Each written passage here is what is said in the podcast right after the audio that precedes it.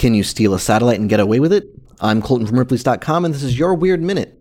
In 1959, the Soviet Union, flexing its muscles for the world, put on a traveling exhibition of its hardware and vehicles that included the Sputnik and Lunik satellites. American operatives gathered whatever limited intelligence they could throughout the exhibition, but it was determined that a closer look was needed at the Lunik satellite and its launching vehicle. The satellite was locked in a specially built crate and loaded onto a truck which the CIA intercepted. They sent the Russian driver to a hotel for the night and got to work documenting everything they could about the satellite. The whole thing was uncovered in detail by ex operative Sydney Wesley Finer in 1967. According to him, the group faced many difficulties getting to the device in a way that they could cover their tracks later, and when they got inside, the engine had already been removed.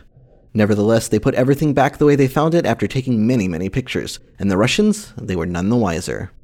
For more strange stories, visit Ripley's.com, rate the Weird Minute if you haven't already, and tune in tomorrow for another Minute of Odd.